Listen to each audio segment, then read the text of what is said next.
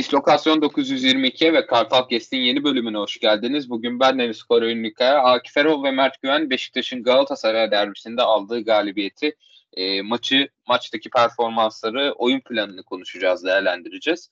E, çok gerçekten kritik bir noktada e, önemli bir galibiyet olduk o, e, bizim için. Belki yine gümbür gümbür değildik. Belki e, tarafsız olarak baktığımızda zevk veren bir maç olmadı ama burada e, ne olursa olsun 3 puanı almamız gerekiyordu. Mental olarak, e, camia psikolojisi olarak, puantaj olarak ligden kopmamak açısından e, ki şu anda aldığımız 3 puanla beraber e, iyi de bir noktaya gelmiş durumdayız. Eğer 3 e, puanı kaptırsaydık veya berabere kalsaydık, 1 puanla ayrılsaydık e, Şampiyonlar Ligi'nin son 3 maçı kalmışken liderle aramızdaki farkı e, gereğinden fazla aşmış olacaktık ki e, liderin arkasında da Hatay Spor, e, Alanya Spor, Fenerbahçe gibi ekiplerin arkasına düşmüş olacaktık. E, dolayısıyla bu önemli galibiyetten ötürü sahada mücadele eden futbolcularımızı, e, teknik ekibimizi, taraftarlarımızı, kısaca bütün Beşiktaş camiasını kutluyorum. E, ve sorularımı yöneltmeye Mert'ten başlıyorum. Mert Vodafone Park'taydı, stat'taydı. E, nasıl buldun atmosferi ve takımı e, taraftar ve takımın ilişkisi sence birazcık değişmiş miydi? Taraftarın tavrını daha olumlu buldun sanıyorum. E, bölüm öncesinde söylediklerin kadarıyla. E, nasıl bir maç tecrübesi oldu senin için? Ya, e, şunu söyleyebilirim. Stat kesinlikle e, uzun bir aradan sonra ilk defa bu kadar e, birlikteliğiydi ve tam kapasitesi yani yarısının tam kapasitesi kullanılmıştı aslında e, yani genelde boşlukların olduğu maçlar oluyordu. Bir Dortmund maçında e, böyle oldu sanırım. Bir de Galatasaray maçında. Bu da gayet normal. E, geçen haftalarda hep eleştiriyordum ben tribün hatırlarsın. E, son zamanlardaki en iyi Beşiktaş tribünüydü bu sezon için. E, onu söyleyebilirim. Yani maçın başından sonuna kadar tribün devam etti. Evet ilk yarının artık ortalarına doğru yorulundu. Hafif düşer gibi olsa da sonlara doğru gene e, hem e, artık hak, o tekrar Galatasaray'ı baskı altına almak hem de penaltı ile birlikte Ersin'in de bütün stadı da havaya sokması ile birlikte iş tekrar e, yükseldi. Maçta önce de zaten e, iyiydi. Köyçi'de de gayet ortam şahane. Köyçi'ye de gittim. Köyçi'de de ortam mükemmeldi. Oradan stada yürürken de de e, efsaneydi. Meşale yaktık kısa da girmeden önce. Maç ortamı da şahaneydi. Her şey dört dörtlüklü derbi atmosferinde. Ee, yani şeye girebiliyordum. O derbi havasına çok güzel bir şekilde girebiliyordum. Ee, onun dışında da zaten e, gayet de e, maç başladı. Bence iyi bir oyun olarak takım da buna eşlik ediyordu. E, onu da sana daha sonra konuşacağız ama e, derbiye yakışır bir atmosferle geçti. İki e, hocalardan bu derbileri de oynamayı biliyor. Oyuncular da birlikte. O açıdan baktığında da nereden bakarsan bak e, on numara diyebiliriz. E, derbi atmosferi açısından bunu değerlendirebilirim. E, ama baktığın zaman güzeldi ve artık benim hala bu statta e, daha doğrusu statta değil gittiğim Beşiktaş maçlarında hala bir e, mağlubiyetim olmadı futbolda. Bu da güzel bir seriyi de beraberinde getiriyor. İki beraberliğim O da ADS ve geçen e, 5-6 sene önceki Lisbon maçı. Seri, hala seriyi bozmadık. Güzel. Ama beraberliklerde de iki travmatik maça denk gelmişsin. Sporting maçı da çok üzücüydü. Bu seneki Adana Demirspor maçı da e, garip o, ve kötü etkiledi olan bir maç. Efendim? Felaketti diyorum Adana'da. Evet, sıfırdan. Ee, sana tekrar döneceğim maçla alakalı ama onda, ondan önce Akif'e e, ilk 11 ile beraber maçın ilk dakikalarını yediğimiz gole kadar olan e, bölümü sormak istiyorum.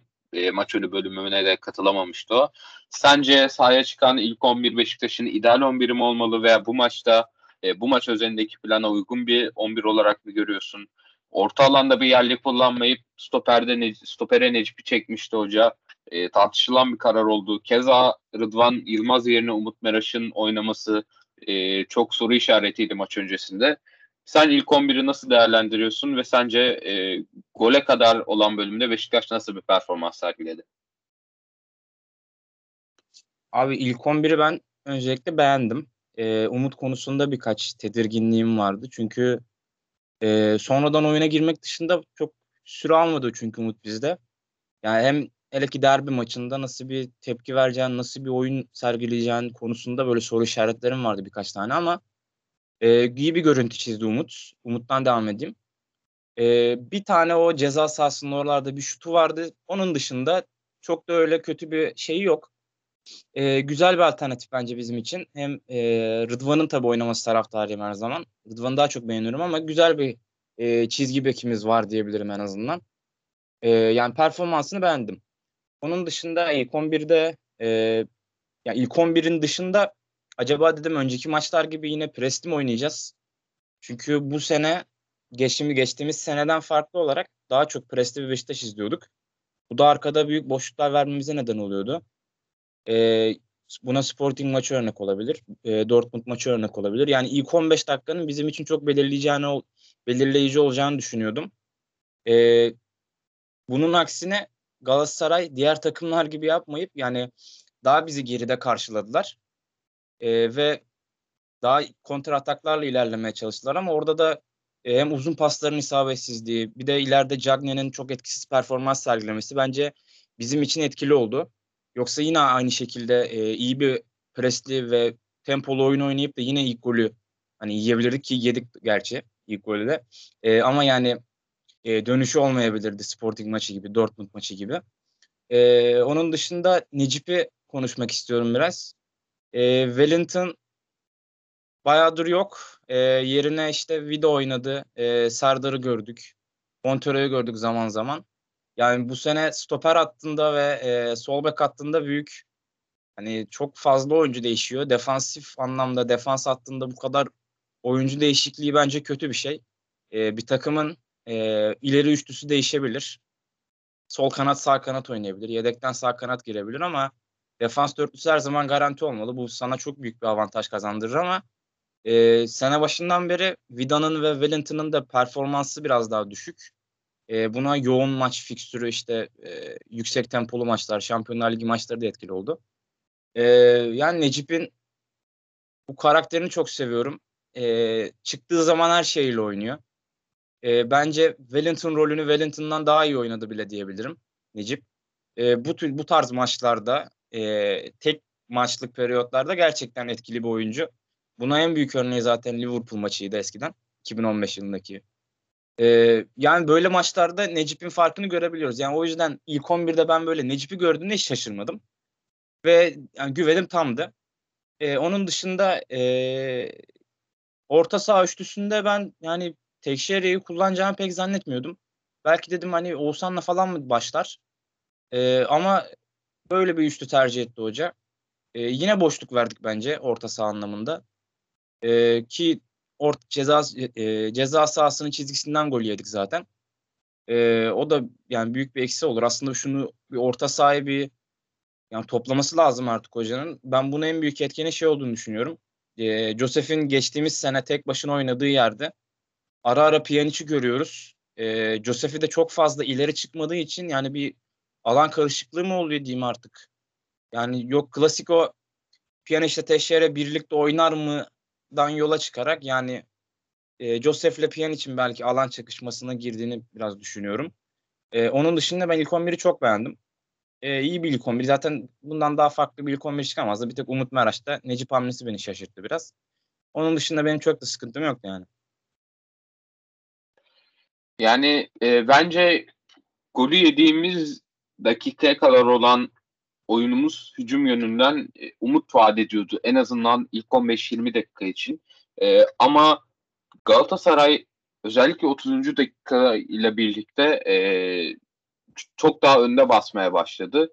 E, ve Beşiktaş'ın 30-45 arası bu sene çok fazla sorun yaşadığı e, belli. Bunun bir istatistiği vardı. Rousey Reports çıkartmıştı sanıyorum. Bakmak lazım gerçi. Bakmadım e, maç öncesinde özür dilerim. Yani 30-45 arası Beşiktaş yediğinden çok daha fazla e, attığından çok daha fazla gol yiyor. Galatasaray da belli ki e, bunun farkındaydı ve 30'la beraber baskı yapmaya başladı. Arkadaki boşlukları daha iyi değerlendirmeye başladılar. Ve bizim hücumda topu tutup e, rakip yarı sahada topu tutup üretme e, üretme sıklığımızı artıramamamızla beraber çok fazla e, kaleciyle karşı karşıya kalıp pozisyon bulamamamızla beraber e, onlar biraz yüklenince net bir açık buldular ve iyi bir kontratakla e, Çıkıldağ'ın güzel de bir golünü izledik. E, her ne kadar bu bizim için can yakıcı olsa da bu golle beraber ben Vida'nın performansını birazcık gündeme getirmek istiyorum. Çünkü golde net bir şekilde e, Çıkıldağ'ın şutunun önünü açıyor. Hani bu kalecinin açısını e, kalecinin görüş açısını kapatmamak için yaptığına dair yorumlar da gördüm ben açıkçası ama çok katılmıyorum.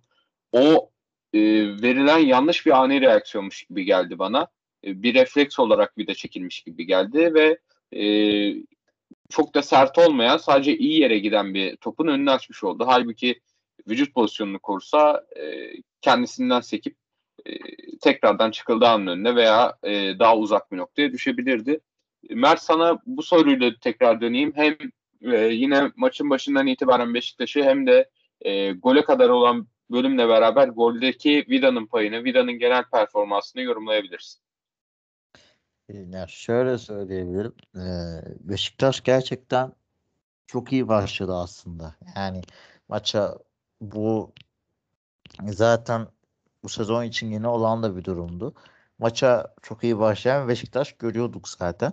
Sıkıntı Beşiktaş bu baskıdan e, gol yedikten sonra dağılmasıydı. Hatta maç önünde de konuşuyorduk hatırlarsın işte Beşiktaş olası bir gol yeme durumunda ne yaptı? Geri dönebilecek biraz o belirleyecek. Ki Beşiktaş'ın erkenden gol bulması lazım ya da e, diğer senaryolarda çalışılması gerekiyor demiştik. Çünkü bir sıfırdan sonra dağılmaması lazım iyi oynarken diye. E, tam da beklediğimiz bir senaryo oldu aslında. E, iyi oynayan, inanılmaz baskılı oynayan Beşiktaş vardı. E, bu bence biraz maçın da e, aslında 11'lere baktığında kağıt üstünde de zaten e, avantajlı görebileceği bir şekilde. Çünkü kanatlar Beşiktaş'tan yanaydı. Fatih Hoca'nın da kadro seçimi. Hem işte solda Kerem ve Wijnaldum demek Beşiktaş'ın sağdan defans e, ofansif anlamda gayet etkili gelebileceğini gösteriyordu. E, ki öyle de oldu. Gezal Rozier Kanadı iyi işledi. Rozier biraz son zamanlarda aksamasa da ki e, golde de hatası vardı aslında kaptırılan topta. E, Larin Yettin eşleşmesinde de ve ne e, orada Larin'in zaten avantajlı olacağını biliyorduk. Norton da ne kadar defansa gelir, ne kadar gelmez. Gelse bile ne kadar e, etkili olur tartışması vardı. E, onun için belki Rıdvan ofansif anlamda gene daha katkı olur diye konuşuyorduk senle de hatırlarsın. Ama hoca hani gene bu kadar e, ofansif kadro çıkmışken muhtemelen Umut'u kullanayım dedi. Umut da bence ofansif anlamda da iyi bindirmeler yaptı. Defansif e, oyunun yanında da Umut'u da beğendim açıkçası. O e, maçın başındaki bölümde de orada kanatları da iyi kullandık bence. E, Galatasaray'ın pozisyonu falan yoktu zaten. Adamlar ilk geldikleri atakta gol attılar. Ee, o da ekstra bir goldü. Ee, bizim zaten maçtan önce de konuştuk işte aslında çıkıldı öyle orta sahanın işte arkadakilerin bağımsızlığı kestiğinde Galatasaray'ın ileri topu taşıyamayacağını falan konuşuyorduk. Fatih Hoca Jackne ile çıkınca bu bizim işimize gide geldi. Çünkü Galatasaray kendi oyunu nasıl oynayacaktı ki burada hani diye düşünmek gerekiyordu. Galatasaray için bunu önce işte ileride basıp e, top baskı kurabilecek.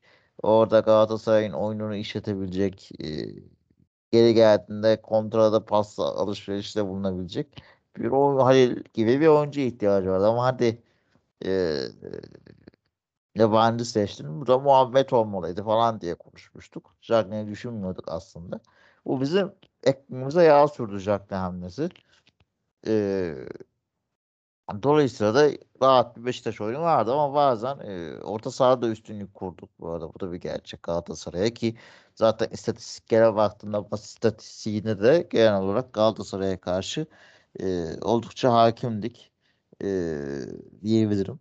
E, işte gelen bir tane e, şans golü Galatasaray adına. Bizde de işte hem Rozier'in top kaptırmasıyla oluşan bir hata hem de Vida'nın e, yanlış reaksiyonda gol neden oldu. Bence Ersin'in golde kesinlikle hatası yok. Ee, onu belirtelim. Ersin maçın en iyilerinden verildiği Beşiktaş adına. Ya Vida da yani genelde top yüzüne gelmesi filan diye sırtını dönersin topa hani şut geldiği zaman. Tamamdır da toptan kaçmazsın. Yani o sırtınla kapatmaya çalışırsın. Arkanı dönersin. Bir de yanlışlıkla çekildi. Bence yapmak istediği şey sırtını dönmekti ama onu yapamadı. Ki bence yani Vida gibi tecrübeli kaptanın e, için bir hata. Yani başkası yapsa olur bu dersin de Vida için tuhaf. Çünkü milli takım kadrosu da açıklandı 3 hafta sonraki Hırvatistan adına. Orada da mesela Vida var yani. Onda da sıkıntı yok. Ee, bu döneminde birinin bunu e, bana yapmaması lazım e, diye düşünüyorum. E, o açıdan da çok sıkıntı e, biraz Vida için. Ama zaten e, 0 1 birden sonra 1 0'dan sonra da e, Beşiktaş'ın ilk yarı bitmeden bir gol bulması her şeyi değiştirecekti. Ee, öyle de oldu. Larin'le golü buldu. Ee, ben orta sahadaki o işte hakimiyetinde buna çok büyük bir katkısı vardı. Pjanic geriden e, gelip çok iyi oyun kuruyordu. Josef'i daha çok öne atıp Josef'le oyunları da getirdi. Josef de işte yani bütün Galatasaray üçlüsüne bastık yani. Onların hepsinden daha hakimdik oyuna. Ee, bunun artlarını gördük kanattan geleceğim kanattaki oyunumuzdan da belliydilerinin avantajlı skor bulabileceği, Umut'un da etkisi falan derken e, beklediğimiz gibi de oldu. E, gol de gelince, işleyen yerden gol gelince e, açıkçası bizi sevindirdi. Beş, e, Beşiktaş iki tane ortadan aslında goller buldu. Biri duran top, o da ilginç. E, yani Kore'yi de çok eleştirdiği bir konu bu zaten. Ama hani hakkı da çünkü gereksiz yani Caner Erkin gibi oynamaya başlıyorsun. Kırıcıma gibi oynamaya başlıyorsun takım diye. Ama ben bunu umarım işte bu tek maçlık Larry'nin Wilson ve Yettin üzerindeki hakimiyetinden dolayıdır diye umut ediyorum. Ee, yoksa çok işleyen bir sistem değil. Ee, yani Alex çok iyi kafa vuran bir insan. Yani sen orta açıyorsun da içeridekilere bakıyorsun. Batu Şahin'in kafa golü at ne kadar atar tartışması yani bir Abu Bakar mıdır değildir.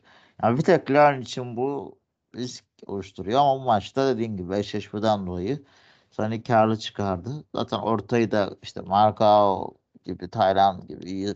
Ortayı iyi kapatıyor Galatasaray aslında zaten. Kanatlardan gelmek daha mantıklıydı. Özellikle Lerin'e e, Umut da Lerin'i amaçlıyordu. Gezdal'ın ortaları Lerin'i amaçlıyordu. O açıdan da e, Beşiktaş istediğini aldı. Golden sonra küçük bocalamada orta sahada da e, bocalasa da e, golle birlikte ilk yarının sonuna doğru Beşiktaş tekrar o rüzgarı arkasına aldı ilk yarıda. E, Pjanic dedim ben de Pjanic hakkında birkaç bir şey söylemek istiyorum. Yani e, bazı eleştiriler görüyorum çevremden hem gerçek hayatta hem sosyal medyada duyuyorum Pjanic'in efektifliği ile alakalı ama bence e, genel algıda bir yanılsama var Pjanic'le alakalı. Çok çok faydalı bir oyuncu ve oynadığı her dakika e, Sporting maçını bir kenarda tutuyorum. Çünkü belli ki sakatlığın çok olumsuz bir etkisi vardı üzerinde ki çok kötü bir maç çıkarmıştı bence. E, fazlaca pas hatası yapmıştı. Alameti farikası o pasları yapabiliyor olmasına rağmen. E, bu maçta da o alameti farikasını gösterdi. Galatasaray'ın bizi ön alanda baskılamaya çalıştığı ve e, şekil olarak takım geometrisi olarak iyi baskı yaptığı anlarda tamamen bireysel yeteneği ve sağ görüşünün en üst düzeyde olması sebebiyle e, sayesinde daha doğrusu e, bizi o baskılardan çıkarttı. Oralarda çok daha fazla hata yapmamızı engelledi ki onun yokluğunda ne kadar sık hata yaptığımızı da görüyoruz. E, ikinci golde Necip'in kafayla çok iyi çevirdiği e, kornerin ortasını yapan isim.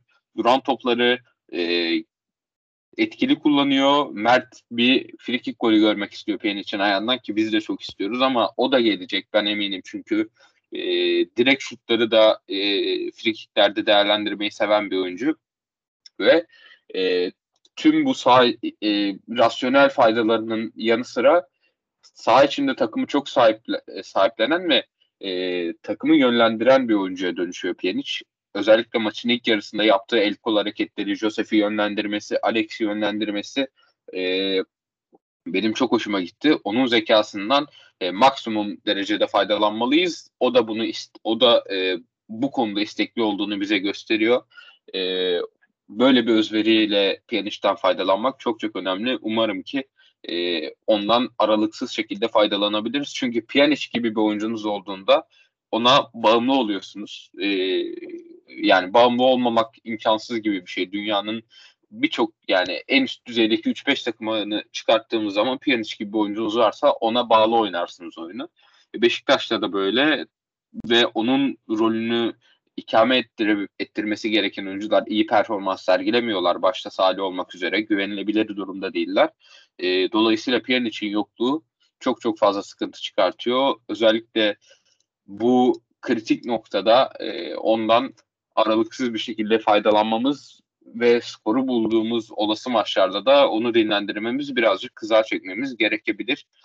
E, Akif sana ön dörtlüyle alakalı bir soruyla dönmek istiyorum. Yani Mert de değindi birazcık. Bu ön dörtlü benim fikrimce işlemiyor. Ee, çok büyük sıkıntılar görüyorum. Gezal, Alex Teixeira, Larin ve Batshuayi dörtlüsünde. Ee, Pjanic'i aslında bir beş, beşinci oyuncu olarak buraya dahil edebiliriz ama daha geride kullandığı için hoca oradaki oyuncuyu e, ben dahil etmek istemiyorum. Dörtlü olarak e, sormak istiyorum. Yani buradaki üç oyuncudan e, dört oyuncudan üçü Alex, Larin ve Batshuayi ceza sahasında bulunmayı daha çok seven son iş yapmayı daha çok seven oyuncular. Bir tek Gezal hazırlayıcı, e, daha asiste yatkın bir oyuncu diyebiliriz. E, ve üç tane ceza sahası koşucunuz olduğunda rakip ceza sahasında onlar için onların efektif olabildiği yeterli boşluğu bulmakta zorlanıyorsunuz biraz bana kalacak olursanız e, olursa.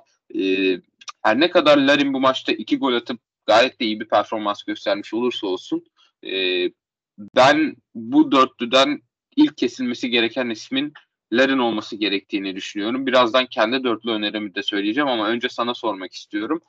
Ee, sence e, bu dörtlü Beşiktaş'ta işliyor mu? Değişmesi gerekir mi? Şöyle de bir e, istatistiksel ekleme yapayım sözü sana vermeden önce. Bu dörtlünün sahaya ilk 11'de çıktığı 3 maç var Beşiktaş'ta bu sezon. Biri Fatih Karagümrük maçı, 21 orta var, e, 21 orta denemesi var, 7 isabet. E, ikincisi Sporting Lisbon maçı 20 orta denemesi var 4 isabet. E, ve üçüncüsü de bu Galatasaray derbisi 24 orta denemesi var 5 isabet. E, yani bu dörtlü oynadığında sanki merkezde merkezden ceza sahasına girmekte biraz zorlanıyoruz ve ortalara e, yöneliyoruz zorunlu bir şekilde. Sürekli 20 ve üzeri e, orta denemesi yapmışız. Çok da verimli olduğu söylenemez gibi duruyor. Sen ne düşünüyorsun? Bu ön dörtlü bence kesinlikle işlemiyor. Büyük defoları var. Büyük sıkıntıları var şu anlık.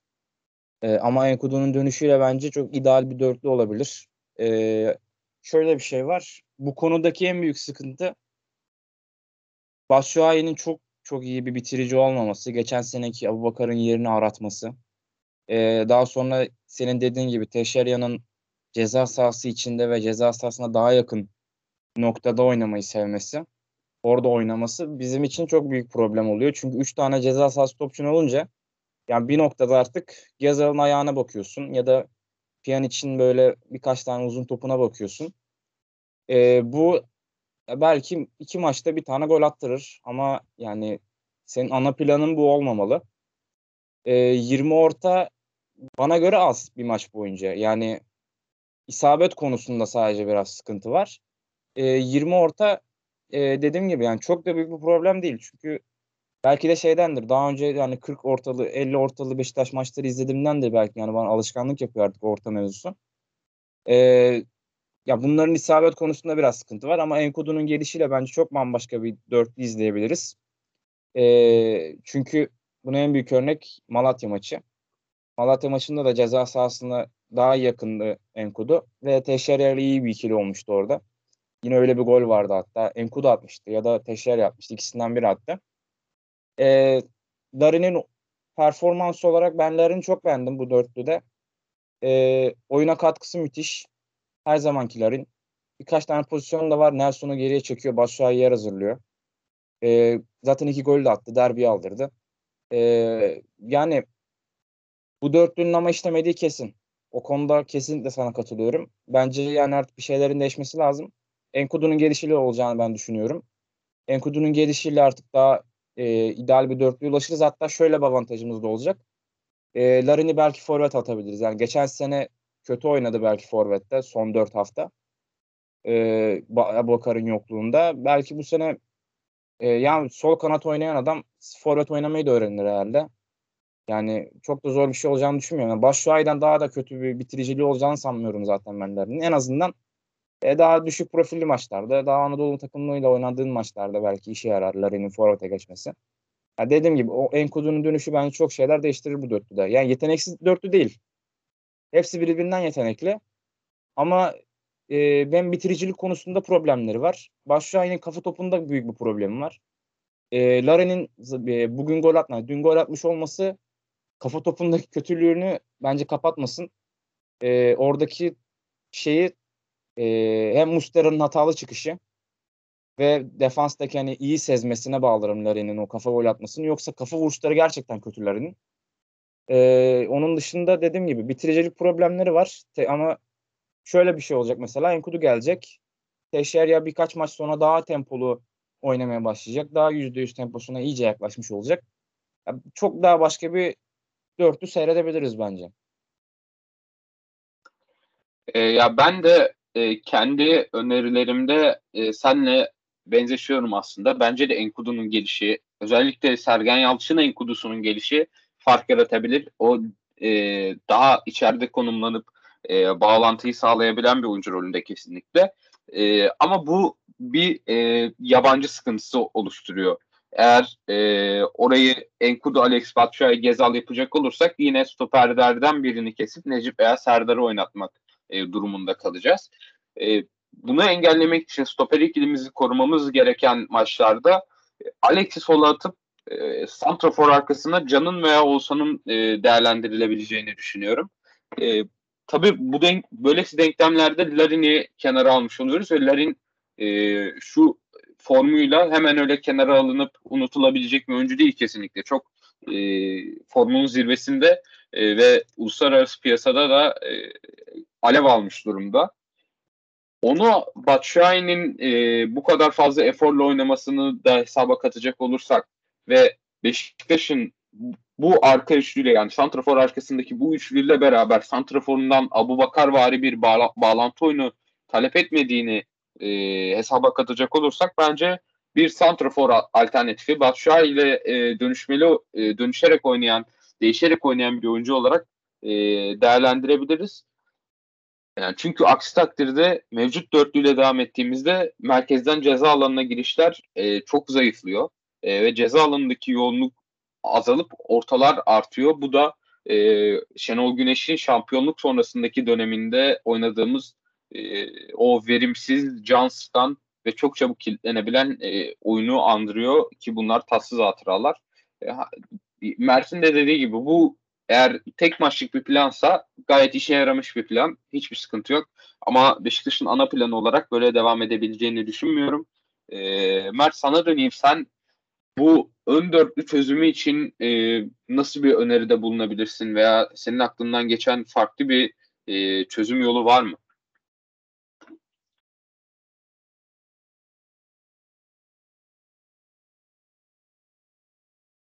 E, şu anda mikrofonun kapalı Mert. İyi ki hatırlattım. Ben gene kendi kendime konuşuyorum. ee, Sergen Yalçın'ın ben Larin'den vazgeçeceğini e, zannetmiyorum kolay kolay. E, şu bir gerçek. Yani geçen sezonun en iyi oyuncularından biri Larin'di. Evet Gezal MVP'siydi ama e, Gezal'ı da o hale dönüştüren biraz da Larin'in skorerliğiydi aslında. Şimdi Larin yani sezona formsuz başladı. Hep eleştirdik. Hatta Sporting kaçta gol atmasına rağmen Larin iyi değil, yoktu falan.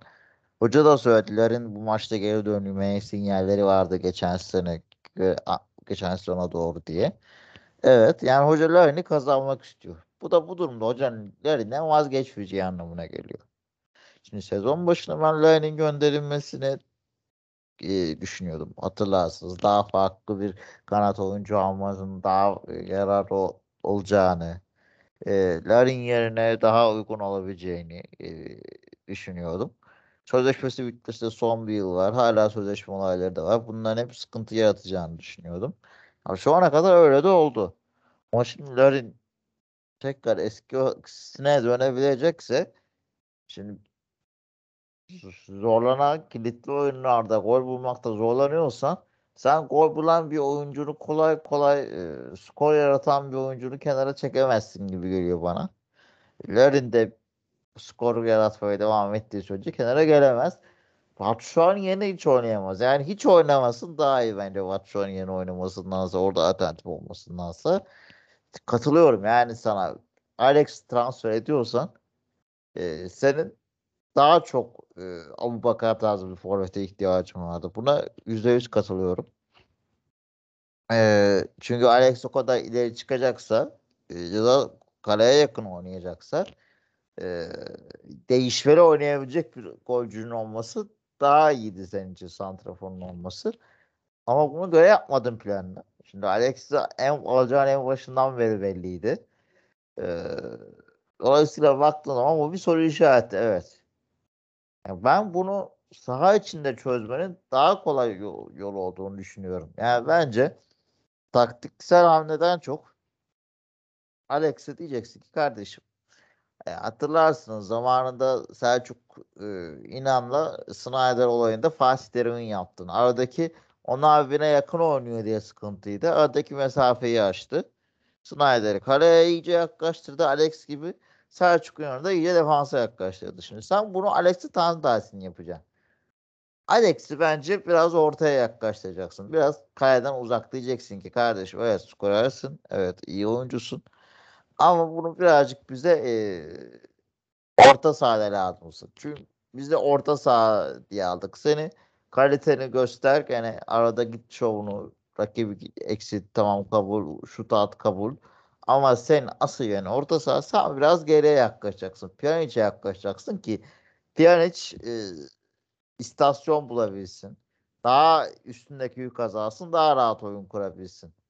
E, yani aslında e, Abu Bakar'ın daha az ceza sahasına giren versiyonu gibi bir şey oynaman lazım Alex'in. Bence Alex'ten bunu yaratmak daha mantıklı Enkodu'nun oynamasından. Şimdi bir Enkodu bence buna ya ciddi bir sakatlık geçirdi.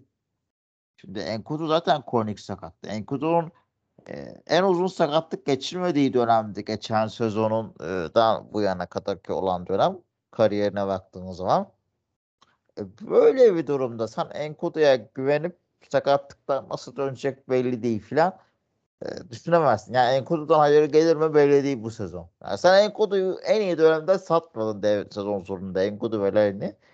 Bence biraz sıkıntı burada başlıyor Enkodu'ya güvenerek sakatlık problemlerine rağmen. Ha. Şey olursa dersen ki abi e, şimdi Saygın Hoca derse Kenan sen kendine gel Evet işte defansa geliyorsun. Larin gibi tamam güzel. Daha sahasına da giriyorsun. Bu da güzel. Ama biraz daha mücadeleci, biraz daha yırtıcı veya biraz daha bitirici olabilirsen formayı al. Eğer o yoksa ben sana oynatmayacağım. Yani yoksa Kenan'ın oynamaması lazım. Yani Kenan'ı yani oynamasının sebebi aslında biraz Ronnie'ye denk Ellerin yedek gelmeyeceksen oynama kardeşim demek lazım Kenan'a. Ee, tek e, kulübeden gelecek hamle bu olmalı Enkudu yerine. Bunu yapamıyorsan da dediğim gibi Alex'i yaklaştırmak geriye daha mantıklı. Yani devre arasında an yerine Abu Bakar tarzı bir forvet alabiliyorsan ki ben zannetmiyorum bunu alacağını. Cenk Tosun öyle bir forvet değil e, gelecekse. O zaman işte düşünülüyor. O zaman Alex'i arkaya doğru çekmek en mantıklısı bence saha içinden bu çözümü bulmak oluyor gibi geliyor bana. Hem Gezal'ı da rahatlatacak. Gezal'ı o bireysel Gezal'a yaklaşır o Alex Gezal'a da yaklaşır o bireysel Gezal'ı daha rahat alan bulur. İkisi yan yana olunca e, savunmada zorluğunu kapatır. Yani Pjanic de yaklaşır. Aslında birazcık Alex'in gezmesi e, tehlikeli bölgede daha rahat. Ama ceza sahasından biraz uzakta gibi bana geliyor açıkçası. Daha sağlıklı.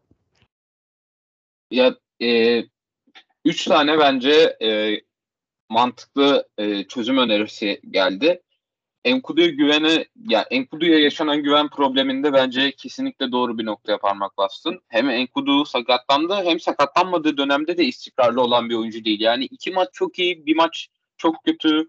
E, bir standarda tutturamamıştı şimdiye kadar. E, belki sakatlanmasaydı bu sene başında ciddi bir şekilde onu başarabilecekti ama şanssız e, bir sakatlık geçirdi ve hani gerçekten de tamamen ona güvenerek yola çıkmak e, biraz riskli olabilir. E, daha düşük bir ihtimal olacaktır ama acaba yerli yeni bir kenar oyuncusuyla mı anlaşılmalı? Böyle bir oyuncu mu e, gözlemlenip alınmalı? Sonuçta Galatasaray mesela sol tarafa iki tane böyle çözüm buldu. Barış Alper ve Kerem Aktürkoğlu. Birinden çok ciddi bir verim alıyor bu sene başı itibariyle. Diğeri de oynadığı dakikalarda Barış Alper de e, gayet iyi bir performans çizdi şu ana kadar. Ya şurada İki... şöyle bir risk var. Kusura bakma özür kesiyorum. Tabii. Ee, şimdi sen 28 kişilik bir kadron var. O 28 kişilik kadronda Aydın Hasic, Atakan Üner ve Güven Yalçın var. Şimdi sen o tarz bir kanat oyuncu aldığın takdirde bu üç oyuncundan birini 28 kişilik kadronun dışına bırakman lazım. Hasic'in yeteneği buna müsait değil. Yani Hasic bu kadroda Gezal alternatif olabilecek tek oyuncu. Şimdi Atakan daha da daha çok sağ kanat oynayan bir oyuncu. Yani Atakan'dan yaratabilir misin? Bu bir risk. Yani şu ana kadar Atakan'dan çok verim almadın. Çok da değerlendirmedin. Buna girilir mi? Bence girilmez. Güven Yalçın'dan o iş olur mu? Ee, soru işareti. Ee, yani Güven Yalçın takımdan ayrılır mı veya Atakan kiralanır mı? O zaman mantık olabilir. Bu oyuncu adam biri gitmedikçe zor. Ee, veya Gökhan Töre var bir de elde. Gökhan Töre'den vazgeçmen lazım. Gökhan Töre satılması lazım. Ee, ya Atakan kiralanmadıkça e, bana zor gibi geliyor. Çünkü hocanın Gökhan ve Güven'den vazgeçeceğini zannetmiyorum. Ee, ama en ideali şöyle olur. Gökhan Töre'nin gönderilip o tarz bir sol kanadın alınması takdirde ben de sana katılıyorum ama hem Kenan hem Gökhan ya, yaş olarak e, tecrübeli iki kanat oyuncu varken hem de Atakan ve Hasic varken yerli olarak ben e, e, çok man, yapılacak bir hamle olarak görmüyorum. Yapılması iyi olur. Ama piyasada bu kadar e, şişik bir kadro varken takımda o, ben bir de kanat oyuncusu daha alacaklarını zannetmiyorum yönetimin. E, yani bu içeriden de çözülebilir Atakan yoluyla. Ama tabii onun için e, hocanın Atakan'ına güvenmesi e, ve ondan da başka bir şey yaratması gerekiyor. Atakan daha yeni dün antrenmana başlamış takımla. Yani. Ya tabii daha daha e, düşük ihtimalli bir çözüm e, yolu ama bence e, denenebilir. E, yani her çözüm yolunun belli avantajları ve dezavantajları var. Ama bir şekilde oraya bir müdahale edilmesinin e, gerekli olduğu kesin gibi gözüküyor. Hasic kayabilse çok ee, iyi olur oraya da. Ama Hasic de bir yerli problemi oluşturuyor işte. Tamam yerlerini çözüyorsun abi o yani e, sol bek, kaleci ve stoperle çözeceksin onu. Yani e, şu an ya senin amacın Larin'deki o sorunu çözmek. Ceza sahası içindeki o e, sıkışık yoğunluğu, o kısırlığı çözmekse e, Gezal gibi birileri oraya hasi atmak öbür da hem rakibi açısından nereye önlem alacaklarını şaşırtmak açısından iyi hem de o sorunu çözüyor. Yani hoca şunu söyledi zaten. Serdar dedi ya geliyor alttan e, ve Serdar çok yakında daha fazla süre alacak dedi. Yani belli. Hoca stoperde Necip ve Serdar'ı dönüşümlü kullanacak ligde. E, ya, ya, yerli oradan çözecek gibi duruyor Serdar kendini geliştirdikçe. E, dolayısıyla bana Has için oynama, ya Atakan'ın oynama ihtimalinden daha yüksek geliyor Has için oynaması. O açıdan söyledim. Mantıklı. Ee, o zaman biraz da Umut Meraş'ı konuşalım. Ee, sahanın en çok ikili mücadele kazanan oyuncusuydu 9 kereyle ve girdiği 12 ikili mücadelenin 9'unu e, kazandı. E, benim açıkçası tepkimi çeken, çok olumlu karşılamadığım bir e, oyuncu tercihiydi ki sizlerin de görüşlerini biliyoruz. Hepimiz Rıdvan'ın oynaması e, taraftarıyız. E, ama hoca Umut Meraş'ı tercih etti ve Umut da benim beklediğimden daha iyi bir oyun ortaya koydu açıkçası. Özellikle savunmada çok iyi durdu. Bunun yanında ilk golün asistini yaptı. E, iyiliği tartışılabilir bir orta yaptı bana kalacak olursa ama sonuçta ortası gole dönüştü. Ee, iyi de mücadele ettiğini düşünüyorum ben. Ee, sahanın içindeydi, oyunun içindeydi, konsantreydi. Ee, oyununda o Avrupa'yı e, liglerden gelen katkıların izleri hissediliyordu bence. Akif sen nasıl buldun Umut Meraş'ı? Abi ben başta dedim Umut e, bence çok iyi bir performans sergiledi. E, şimdi istatistikleri önümde 11 tane ikili mücadele pardon 12 tane ikili mücadeleye girmiş. 9'unu kazanmış. Güzel bir oran. E, büyük karakter koyduğunu düşünüyorum ben sahaya. Yani bunu demiştim başta da. E, belki de ilk defa ilk 11 çıktı. Daha önce ilk 11 çıktı mı hatırlamıyorum. E, yani daha çok da vakit geçirmemiş bir oyuncu ilk, e, antrenmanlar dışında. Böyle takım uyum sağlaması maç sonu açıklamasında e, güzel açıklamalar yaptı. E, takımı sahiplenmiş. Bu çok önemli bir şey. Bu çok güzel bir şey. E, ortaya büyük karakter koydu. Mücadeleleri çok iyiydi. E, orta mevzusunda sana biraz katılıyorum. Sanki böyle bir tın tın bir ortaydı. Biraz e, havada süzüldü biraz. Öyle süzülen toplar normalde defans karşılar. E, burada gol oldu. E, Umut'un iyi bir iyi bir performans koyduğunu düşünüyorum. Şöyle bir avantajımız olacak artık bizim. E, sanırım Ensakalı oynamasına gerek kalmıyor artık. E, fitness salonunda devam edebilir bence. Fitness hocalığı yapabilir. E, Umut Meraş ve Rıdvan'la ben bütün seneyi geçiririm. Yani gözüm kapalı bir şekilde sol diye emanet ederim. Ki ikisi de aynı rolde de oyuncular değil mesela. Öyle bir avantajımız da var. E, Umut biraz daha çizgiye yakın. Rıdvan e, daha modern bir bek. Daha iç, e, daha kenardan değil de içe de pas opsiyonları oluşturabiliyor. Daha fazla ataklara katılıyor. Ee, Umut Meraş'tan bir 2019-2020 Reboşo performansı gördüm yani. Galatasaray maçında da o Reboşo çok iyi oynamıştı. İkisini benzeştirdim maç içerisinde. Ee, dediğim gibi iyi bir karakter koydu. Yani kiralık mı geldi Umut Meraş bize? E, hayır bonservisiyle aldık. Ha bonservis. İyi tamam işte. Yani yıllarca mücadele şey yapar. Forma giyer bence Beşiktaş'ta. Bu tarz oyuncular Beşiktaş'ta hep vardı. Yani ben hep hatırlıyorum her dönemde vardır yani böyle oyuncular. Ka- ortaya karakterini koyar. Necip buna örnektir. Umut Meraş. Ee, daha sonra bakalım kim var. Yani artık Ersin yetişiyor mesela alttan. Ya bunların aldıkları maaşa çok fazla takılmana da gerek yok. Yılda oynayacakları maç sayısı belki kısıtlıdır. Sana vereceği şey de kısıtlıdır ama ya çıkar adam gibi efendi gibi topunu oynar.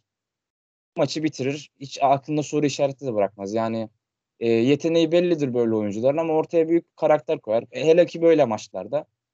Çünkü e, bu maça lig geneli bir maç değil de yani özel olarak hazırlanman gereken bir maç Galatasaray maçı. Çünkü bu maçtan sonra çıkışa geçeceksin sen.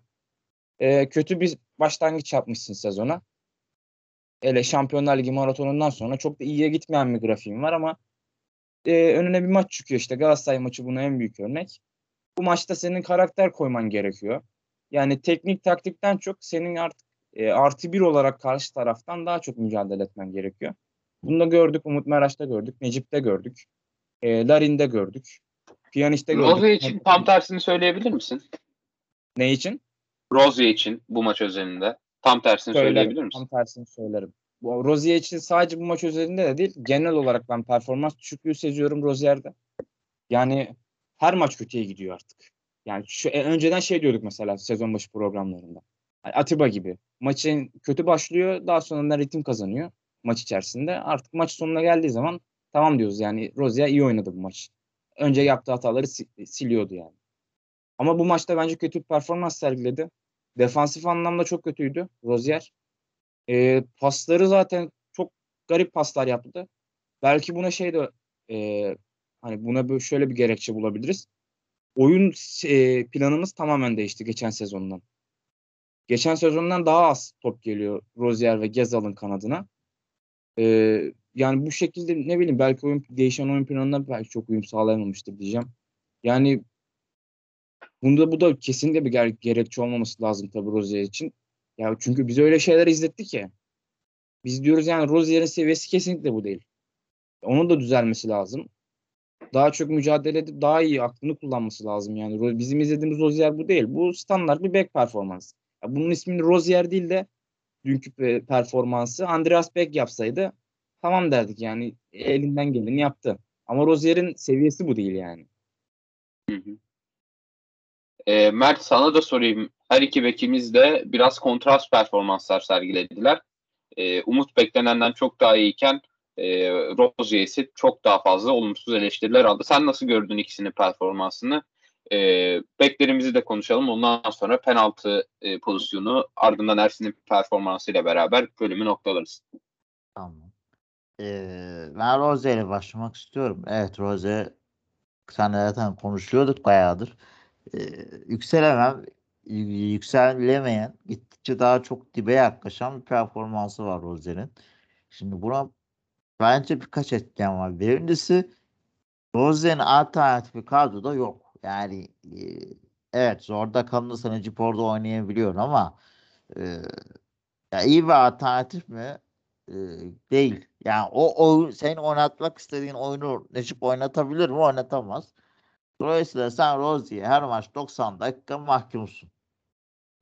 E, Böyle bir ortamda rekabetin olmadığı yerde Rozier'in kendini geliştirmesi mümkün değil. Şimdi senin kalene bakıyorsun. Ersin'in performansı iyice yukarı çıktı. Niye? Arkasında Mert var. Utku yok. Rıdvan'ın yanında Umut ve Ensekala var. Ensekala'yı sevmesek de hoca seviyor diye saydım. Ee, Demek ki Rıdvan'ın performansının artması da böyle bir etken var şimdi. Ama rekabetin olduğu yerde oyuncu performansı yükseliyor. Oğuzhan'ın da öyle. Biraz Salih geldi, Özcan geldi. Dedik artık forma pahalı. Şimdi bunu ya izliyor bak mesela Gökhan Töre'yi eleştirdik eleştirdik. Tak kadroya giremedi. Serdar girdi, Güven girdi. Gökhan Töre giremedi kadroya. Çünkü rekabet buna müş- e, müsait. Ama sağ bekte müsait değil. Bir Rozier'e mecbursun. O yüzden rahat performans anlamında. İkinci olarak da Rozier'i gelişi anlamında taraftarın karşılaması anlamında çok iyi yönetemedik o süreci. Yani bir Pascal Numa etkisi falan yarattık aslında Rozier'de. E, ve Rozier'i oyunundan dolayı seviyorduk. Oyunun yanına ekstra eklediği özellikler yüzünden seviyorduk. Ama ekstra özellikler Rozier'in ana ögeleri olmaya başladı. Bu biraz sıkıntı yaratmaya başladı. Yani tribünlere oynamak yerine Rozier daha çok e, futboluna odaklansa daha başarılı olacak gibi geliyor bana. E, bunun sıkıntısını çözmemiz lazım Beşiktaş adına. Bu iki konuyu çözdüğü anda hoca ya o ikinciyi çözer. O, e, hoca o performansı etkiler ama alternatifsizlik Rozier'i kötü etkilemeye devam edecek. Buna mutlaka bence devre arasında bir çözüm bulunmalı. Bence Rozier'deki ana etken bu. Forvet'e geldiğimiz takdirde şimdi ya Umut Maraş e, çok iyi oynadı evet. E, bunda biraz herhalde e, Galatasaray maçının da etkisi vardı. İşte e, zaten içerisi yoğun işte Larin atıyorum Batshuayi işte Alex giriyor içerisi kalabalık. E, Larin de içeri giren bir oyuncu. Rıdvan da biraz daha o tarz işleri sevdiği için belki de daha çok çizgide kalmayı oynayan bir Umut'u da tercih etmiş olabilir. Mantıklı. Ee, o açıdan da Umut'un oynamasının faydalarını gördük. Ee, iyi bir oyun çıkardı. Yani iki mücadele anlamında da defansif müdahalelerinde de pas oyununda da bence fena değildi. Ee, bir şut tercihi saçmaydı. Onu da hatırlarsınız. Belki zorların önüne düştü ama vuramadı. Ee, onun dışında ben Umut'u beğendim. Yani hücuma katkısını da beğendim. Ee, iyi oyuncu. Ama Rıdvan da iyi oyuncu. Yani Rıdvan'ın taktiksel anlamda ben e, maç için tercih edilmediğini umut ediyorum. Beşiktaş'ın ideal sol beki muhakkak bence Rıdvan olmalı. Ee, o sorun çözdüğü takdirde de zaten Rıdvan oynaması bu arada mesela e, Pjanic'i de rahatlatacak. Oralara gelmeyi de seven bir oyuncu olduğu için o istasyonda ama işte o zaman zaten Rıdvan oynadığı zaman çok ortada yapmayacaksın. Öyle de bir o sıkıntı biraz oradan çözülecek diye düşünüyorum. Ama şu bir gerçek. Koca Şampiyonlar Ligi'nde SK'dan vazgeçmeyecek. Evet STK'nın 21 maç sınırı var sözleşmesinin uzaması için. Ama STK ligde kaç maç oynar daha bu sayıya ulaşabilir mi? Yabancı sınırında takılacak çünkü. Enkodu gelecek rotasyona illaki. Hasic gelecek rotasyona illaki. Atiba var rotasyonda illaki. Yani STK'ya Montero var rotasyonda illaki. Atıyorum süper cezalı olduğunda muhtemelen Wellington oynayacak. Vida oynayamadığı zaman veya Montero oynayacak. Yani STK'ya çok şans düşmez gibi geliyor bana ligde. E, o için STK'la ile son senemiz diyebiliriz. Seneye de daha da katı yabancı kuralları. Öyle düşünmek lazım. Ama Şampiyonlar Ligi'nde muhakkak bence STK'la izleyeceğiz. Umut ve Rıdvan taktiğe göre karar vereceksin maçlarda. Ben buna tamamım. Benim için hiçbir sıkıntı yok. Maça uygun taktiğe göre. Ama hani Rıdvan'ın e, daha kolay vazgeçilmez zaten. Hoca da Rıdvan'ı seviyor. Bunu defalarca da yayınlarda da katıldı. Yayınlarda da dile getirdi. E, hoca da Rıdvan'a güveniyordur.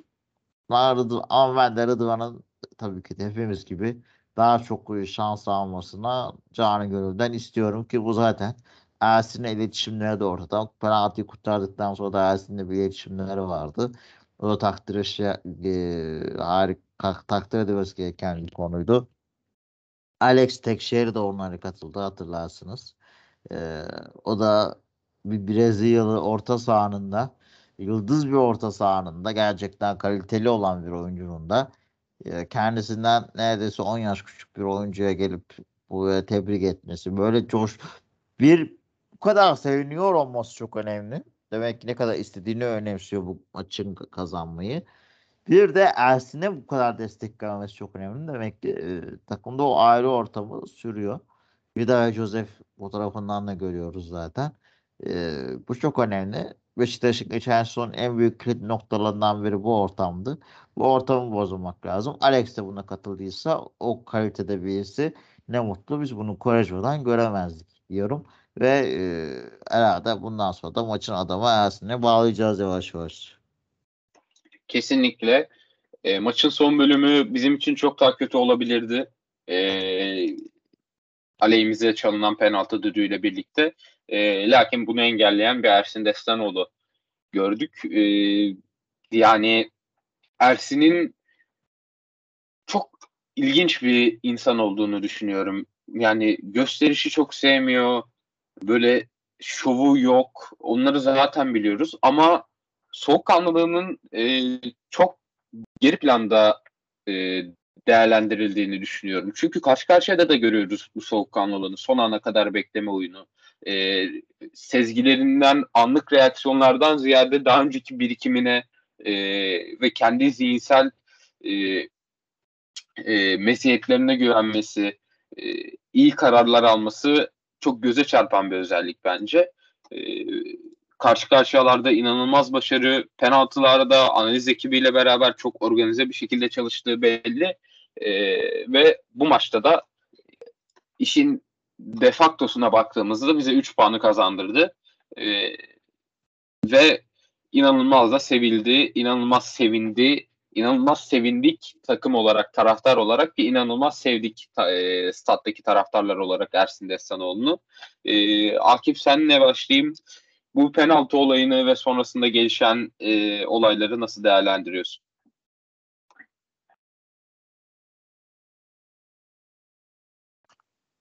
Ersin'in zaten büyük bir soğukkanlılıkla yani daha bu yaşta hele ki e, böyle performans sergilemesi çok gurur verici. Yani çünkü bu başkasının oyuncusu değil bu senin oyuncun. Yani senden de böyle şeyler çıkıyormuş yani bu aslında sadece Beşiktaş için değil bütün takımlar için böyle bir e, ışık olacak, kaynak olacak bir olay aslında ama kimse bunun farkında değil. E, ya farkında değiller ya da farkına varmamak istiyorlar. İşte böyle daha hoşlarına gidiyor herhalde ya da sistemin bu bu sistemi kuranların da hoşuna gidiyordur muhtemelen. Yani e, sürekli böyle ya, şey yabancı kaleci hayranlığı vardır mesela. Daha önce Karus'ta oynamıştık. E, bir Fabri dışında e, yerli kalecilerle yine başarılı olduk yıllardır.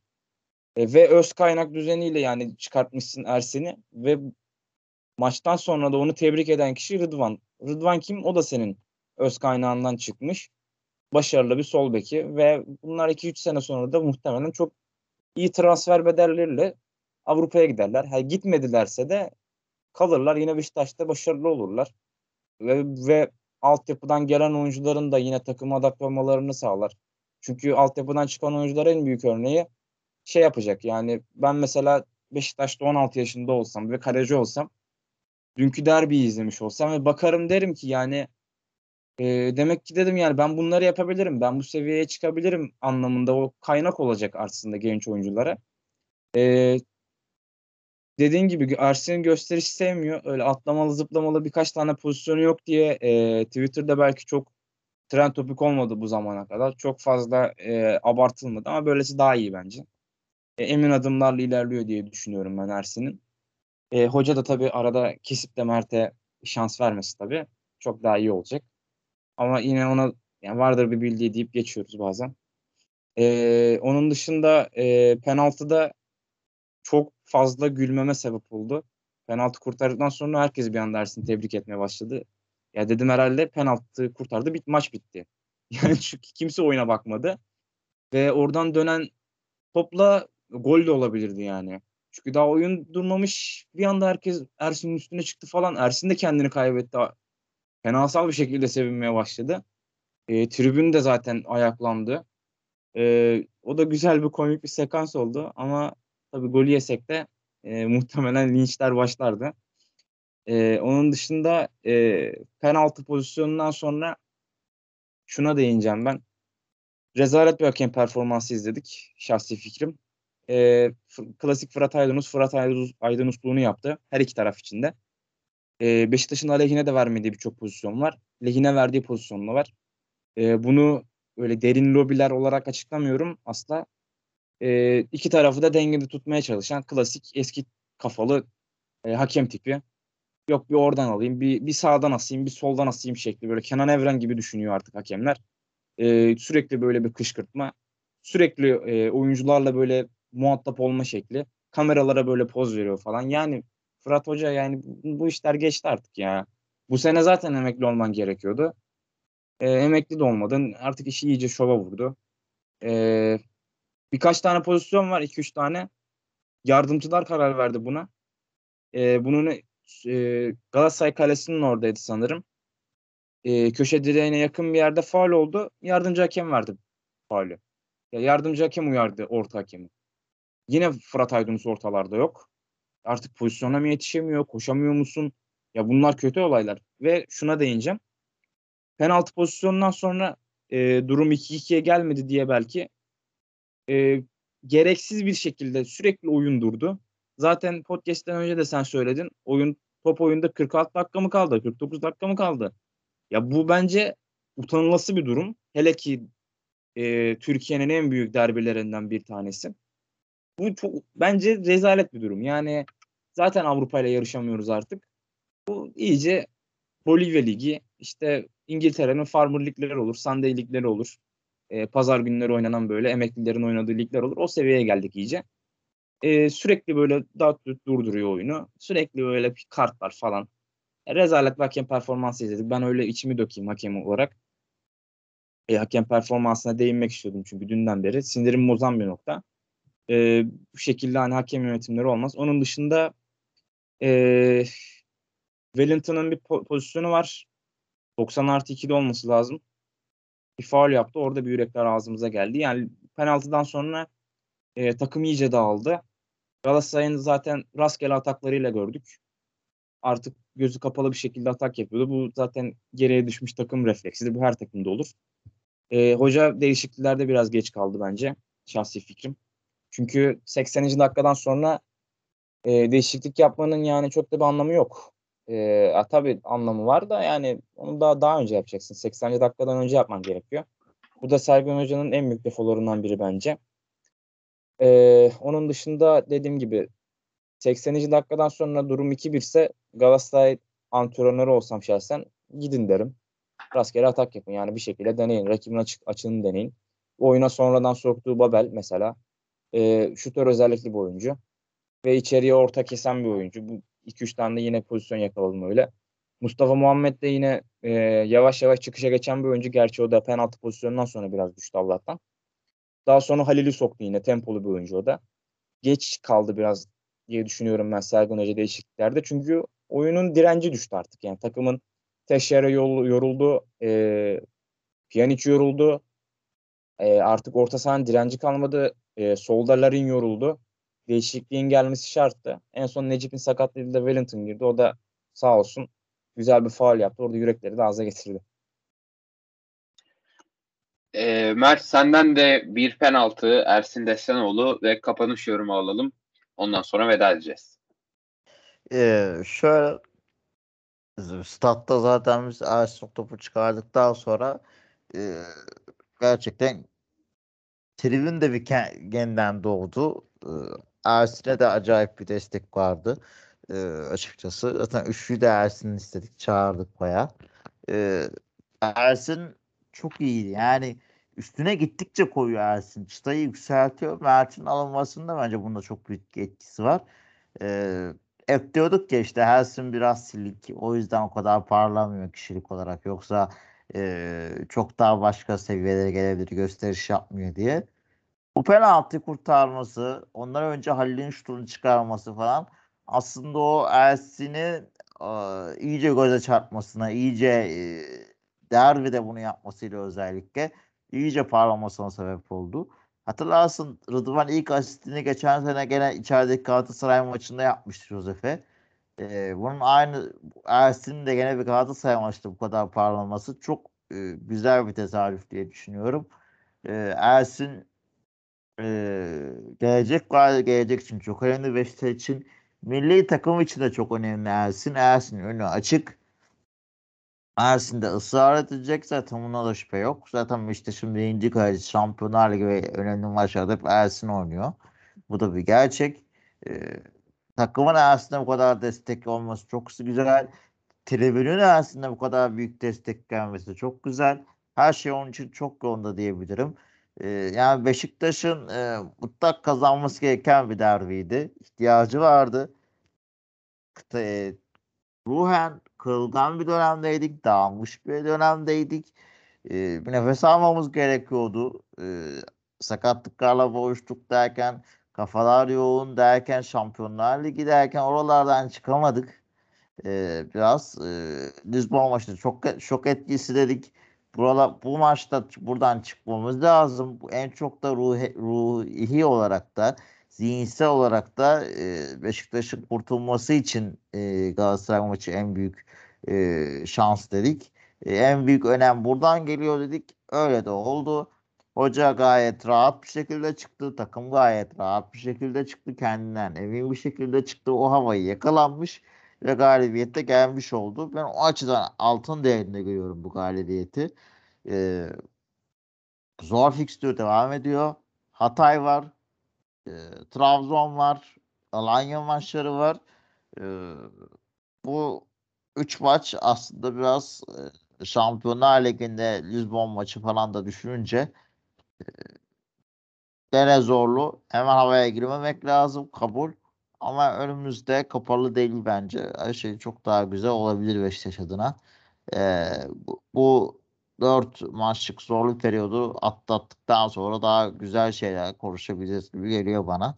Ee, ama yolun sonu güzel. Ee, maç da güzeldi. Bence maç da keyifliydi yani. O belli bir dönemi çıkarırsan.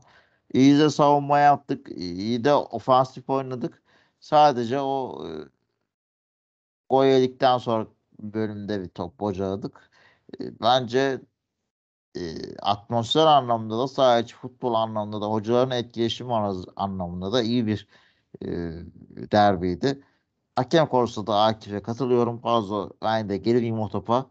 Zaten hakemleri çok eleştiriyorum ben de burada. Hazır Akif konuşmuşken ben o işi Akif'e salayım diyeyim. Ee, Beşiktaş önemli bir 3 puandı. Kazandı. Bundan sonra önündeki maçlara direkt odaklanması lazım. Derbiyi unutup diyeyim.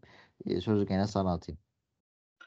Çok teşekkür ederim beyler. Ağzınıza sağlık. E, keyifli olmasa da e, güzel hissettiren e, bir galibiyeti, derbi galibiyetinin en önemlisi arkamızda bıraktık ve bu maçı e, artılarıyla, eksileriyle e, olabildiğince saha içinde kalmaya çalışarak yorumlamaya çalıştık. E, seyircilerimize de dinledikleri için çok teşekkür ederiz. E, bir sonraki bölümde Hatay Spor maçı öncesinde görüşünceye dek hoşçakalın. Hoşçakalın.